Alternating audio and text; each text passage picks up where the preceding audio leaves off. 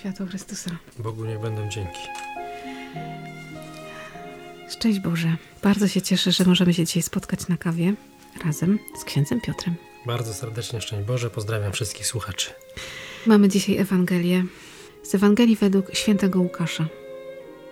Pewnego dnia, gdy Jezus nauczał, siedzieli tam też faryzeusze i uczeni w prawie, którzy przyszli ze wszystkich miejscowości Galilei, Judei i z Jeruzalem, a była w nim moc pańska, tak że mógł uzdrawiać. Wtem jacyś mężczyźni, niosąc na łożu człowieka, który był sparaliżowany, starali się go wnieść i położyć przed nim. Nie mogąc w żaden sposób go przenieść z powodu tłumu, weszli na płaski dach i przez powałę spuścili go wraz z łożem na sam środek przed Jezusa. On, widząc ich wiarę, rzekł: Człowieku, odpuszczone są Twoje grzechy. Na to uczeni w piśmie i faryzeusze poczęli się zastanawiać i mówić: Kimże on jest, że wypowiada bluźnierstwa? Któż może odpuścić grzechy prócz samego Boga? Lecz Jezus przejrzał ich myśli i w odpowiedzi na nie rzekł do nich: Co za myśli nurtują w sercach waszych? Cóż jest łatwiej powiedzieć? Odpuszczone są ci twoje grzechy, czy powiedzieć: Wstań i chodź?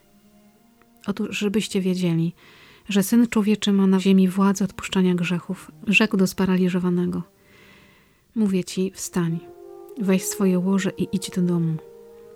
I natychmiast wstał wobec nich, wziął łoże, na którym leżał i poszedł do swojego domu, wielbiąc Boga. Wtedy zdumienie ogarnęło wszystkich. Wielbili Boga i pełni bojaźni mówili: Przedziwne rzeczy widzieliśmy dzisiaj.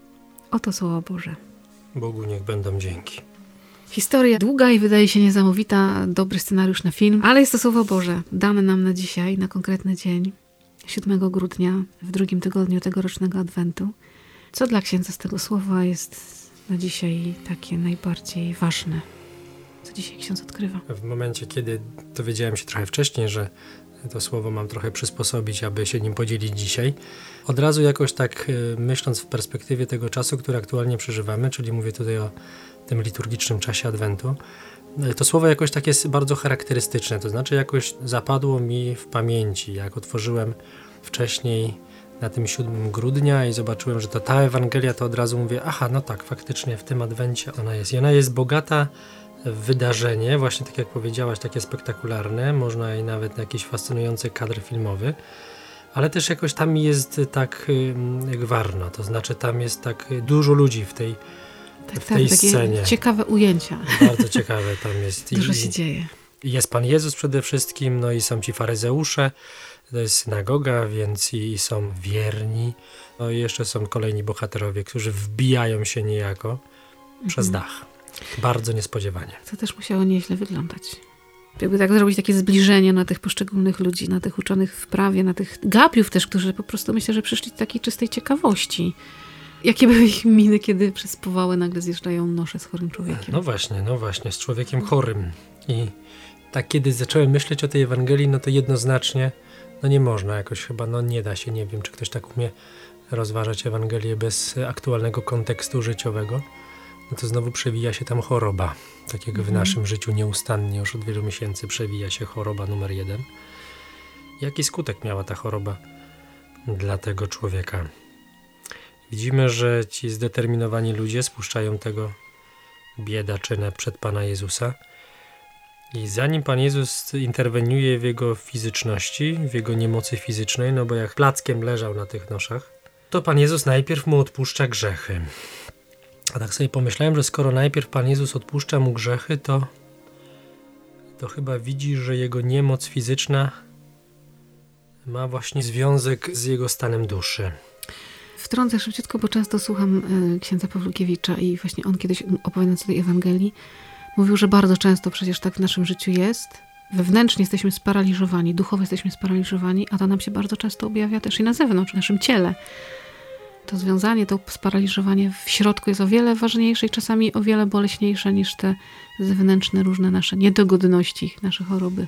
Tak sobie też pomyślałem, ile razy było w Twoim i moim życiu tak, że nasz grzech, Twój grzech, mój grzech nie pozwolił Ci po prostu wstać z łóżka rano, nie?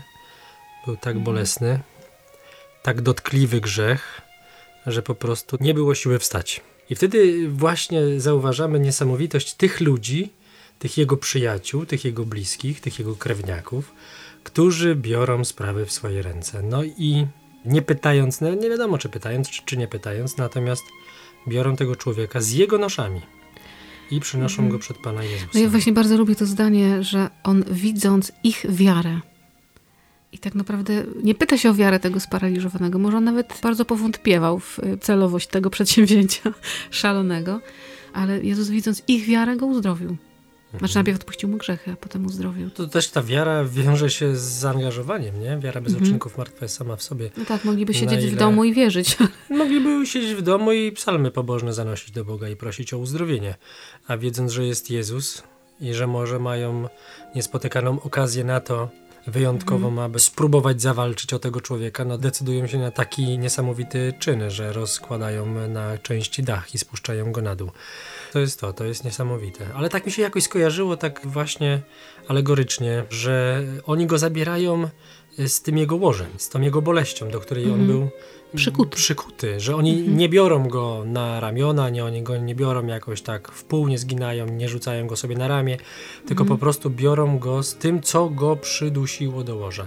I też jest fajne, piękne w tej Ewangelii to, że po tym uzdrowieniu, najpierw duchowym, odpuszczeniu grzechu, on doświadcza sił fizycznych, wstaje i co? I on już bierze to swoje łoże i Sprząta trochę po sobie. Więcej, on już jest w stanie udźwignąć ciężar skutków grzechu, które go do tego łoża przydusiły, więc on niejako bierze to swoimi siłami i mówi, no to ja teraz to wezmę. Nie ja będę dźwigany przez łoże, ale łoże będę dźwigał ja. No i zobaczymy, -hmm. jak dalej ta sytuacja pójdzie. No bardzo ciekawa. Mnie w tej mhm. Ewangelii też jakoś e, bardzo porusza to, że przychodzi taki moment chyba w życiu e, niektórych rozłożonych nam duchowo ludzi, gdzie nie ma co pytać ich o zdanie, tylko po prostu trzeba ich wziąć i na siłę do Pana Jezusa przyprowadzić. To jest bardzo ważne. Dzisiaj wielu może się trochę nad tym zastanawia albo oburza, ale ja gdzieś tam osobiście uważam, że początkiem uzdrawiania także i zewnętrznego, fizycznego, no musi być uzdrowienie duchowe.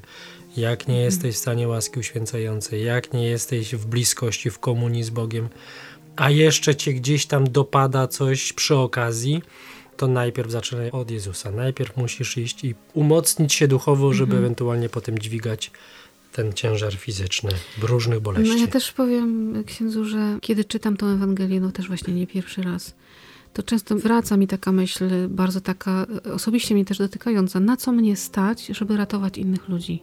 Na co mnie stać? Na jakie szaleństwo mnie stać? Czy właśnie jestem gotowa wziąć tych ludzi właśnie, zanieść do Jezusa, rozwalić dach, wymyślać, kombinować, szukać sposobu, czy poddaje się przy pierwszym, a takie tłumy, nie dostaniemy się z nimi. Trudno, może innym razem.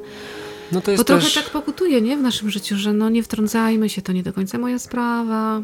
No będzie chciał, to powie. No to jest też pewna optyka spojrzenia na życie. Mi coraz bliżej jest taka maksyma, którą często lubię powtarzać, jak się zaczynam drapać po głowie, wymyślając. Jak chcesz, to zawsze znajdziesz sposób. Jak nie chcesz, to zawsze znajdziesz powód.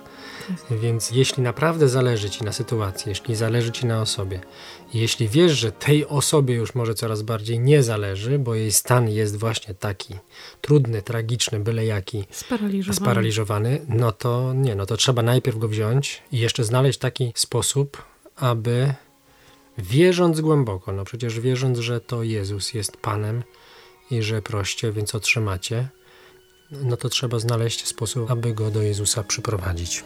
Nawet może wbrew Jego woli. To jest chyba ogromne szczęście mieć wokół siebie takich ludzi, którzy w sytuacji krytycznej, mojej krytycznej, po prostu mnie zataszczą do Pana Jezusa. Mhm. Że jak już nie będę miała siły nie tylko fizycznie, ale tak duchowo przede wszystkim ręką, nogą ruszyć i paraliż mnie dopadnie totalny, to znajdą się ludzie, którzy wymyślą sposób, żeby mnie przez ten dach jednak przed Pana Jezusa prosto mu przed oczy postawić i powiedzieć, zajmij się nim. Ta Ewangelia też to pięknie pokazuje, że oni byli pewni tego, co mają zrobić, przeświadczeni mocno. Co do tego chorym, to trudno powiedzieć. czy miał jakąś w sobie wiarę. Pan Jezus nie powołuje się na wiarę chorującego, Tak. ale doświadczając uzdrowienia, umocnienia, to on wstaje no i wielbi Boga. Więc ta Mhm. wiara została dzięki tym jego przyjaciołom, tym jego bliskim również i Obudzona. pobudzona w nim Mhm. samym. Nie? Oczywiście, no, dawcą wszelkich łaski i tych darów jest sam Pan Jezus, to On jest. Natomiast no, co On by zrobił, gdyby nie miał wokół siebie takich szaleńców bożych? To co? Po pierwsze, bądźmy szaleńcami. Właśnie dzisiaj, tak sobie siedząc przy tej kawie, coś nam chodzi po głowie takich, którego wiemy, że trzeba zanieść. No tak adwentowo właśnie cały czas się zastanawiam, co ta Ewangelia miałaby nam powiedzieć. Najpierw chyba to, że w kwestii jałmużny i dobrych uczynków nie ma co się zastanawiać, tylko zataszczyć człowieka, ale też i mieć nadzieję, że jak my opadniemy z sił i nas przygwoździ, no to znajdą się tacy, którzy uczynią to samo z nami. Może to by byłaby jakaś dobra puenta, a w środku niech będzie ten Pan Jezus, który czeka i pobudza zarówno jednych, jak i drugich do To jest działania. ważne. To, to też w Ewangelii tutaj jest. Moc Pańska jest Jezusem i taka moc, która daje Mu możliwość uzdrawiania naszych serc, naszej duszy, ale także naszego ciała. My czasem tak zupełnie zapominamy o tym, że Mhm. dla Pana Boga to nie jest kłopot. Wiesz, Pan Jezus jest tym wszystkim piękny, bo nie tyle i nie tylko, że uzdrawia tego człowieka, ale go jeszcze uzdrawia narażając y, siebie, no bo ci faryzeusze e, no tylko czekają na to, żeby znaleźć pretekst. Tak. Pan Jezus nie powiedział temu górdachu, halo chłopaki, jutro, jutro z rana, dzisiaj szabat, Tak. już tutaj nie róbmy problemów dookoła. Pan Jezus mówi, nie, nie, no właśnie teraz jest moment na to, żeby chwała Boża się objawiła. Życzmy sobie takiego czasu adwentowego, aby się chwała Boża objawiała. Chorujących, zdrowiejących, sił pełnych mocy, jak i tych, którzy ich nie mają. W nas po prostu. Raz mamy siłę kogoś zanieść, a raz potrzebujemy tego, żeby nas zaniesiono do Jezusa. I to jest też piękne. Że każdy z nas ma możliwość w tych dwóch rolach wystąpić w tym wydarzeniu. I żeby tak było. Święty Janie Pawle II. Módl się za nami.